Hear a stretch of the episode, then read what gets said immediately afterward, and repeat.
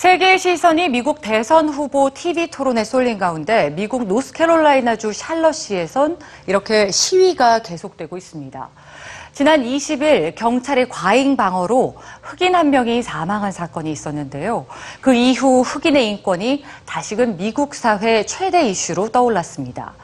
미국 유명인들이 SNS를 통해 흑인들의 입장을 공개 지지하는가 하면 대선 후보 힐러리와 트럼프도 자신의 의견을 밝혔는데요.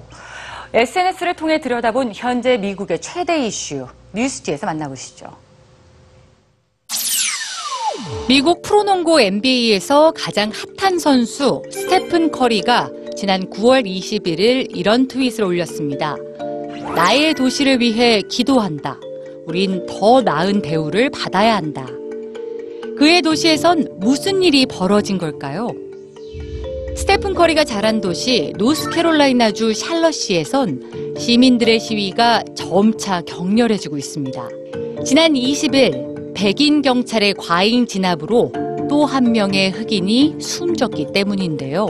사망한 흑인은 43살의 키스 라몬트 스콧. 그를 범죄 용의자로 착각한 경찰은 현장에서 총을 겨눴고 키스 라몬트 스캇은 사망했습니다. 경찰은 당시 그가 총을 소지하고 있었다고 밝혔지만 스캇의 가족들은 그에게 장애가 있었으며 진압 당시 총이 아니라 책을 들고 아들의 스쿨버스를 기다리고 있었을 뿐이라고 말합니다.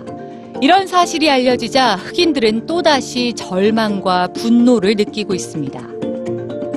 미국의 유명 코미디언이자 사망한 스콧과 같은 나이였던 월터 카마우 벨은 자신의 트윗에 이런 글을 남겼습니다. 나는 흑인이고 43이다. 나는 책을 읽고 학교에서 나의 아이들을 데려온다. 나는 키스 라몬트 스콧이다. 그러나 난 아직 죽임을 당하지 않았다. 이 트윗의 사람들은 상반된 댓글을 달았습니다.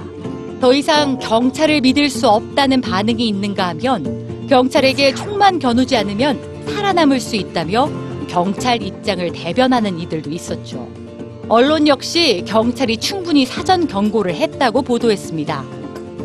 경찰이 정당 방위를 했을 뿐이라는 주장이 확산되자 그레이 아나토미의 주연 배우 제시 윌리엄스는 과거 기사를 트윗에 게재합니다. 경찰관에게 샷건을 조준하고 권총을 발사한 백인은 무장 해제되고 체포됐다. 이번에 사망한 키스 라몬트 스콧이 만약 백인이었다면 경찰은 결코 총을 쏘지 않았을 거란 얘기입니다. SNS를 달구고 있는 이름 키스 라몬트 스콧. 사람들은 키스 라몬트 스콧이란 해시태그와 함께 또 하나의 해시태그를 사용하고 있는데요. 바로 Black Lives Matter. 흑인의 목숨도 중요하다는 뜻입니다. 2014년부터 꾸준히 진행된 Black Lives Matter 운동은 많은 흑인들이 경찰에 의해 현장에서 쉽게 총살당하거나 부당한 차별을 받는 것에 대한 저항 운동이죠. 키스 라몬트 스콧의 사망을 계기로 다시 미국 사회를 뒤흔들고 있는 흑인의 인권. 시위가 점점 격렬해지고 유혈 사태로까지 번지자 지난 21일 샬럿시엔 비상사태가 선포됐습니다. 그리고 누구보다 이번 시위에 촉각을 세우고 있는 두 사람. 대선 후보 힐러리와 트럼프는 각자의 SNS에 이번 시위에 대한 의견을 남겼습니다. 비슷한 것 같지만 전혀 다른 내용이었죠. 억울하게 사망한 흑인들의 이름을 거론하며 흑인에 대한 부당한 차별과 죽음을 끝내야 한다는 힐러리와 시위 중단과 단합을 강조하는 트럼프. 분노에 가득 찬 사람들에게 지금 가장 필요한 건 과연 무엇일까요?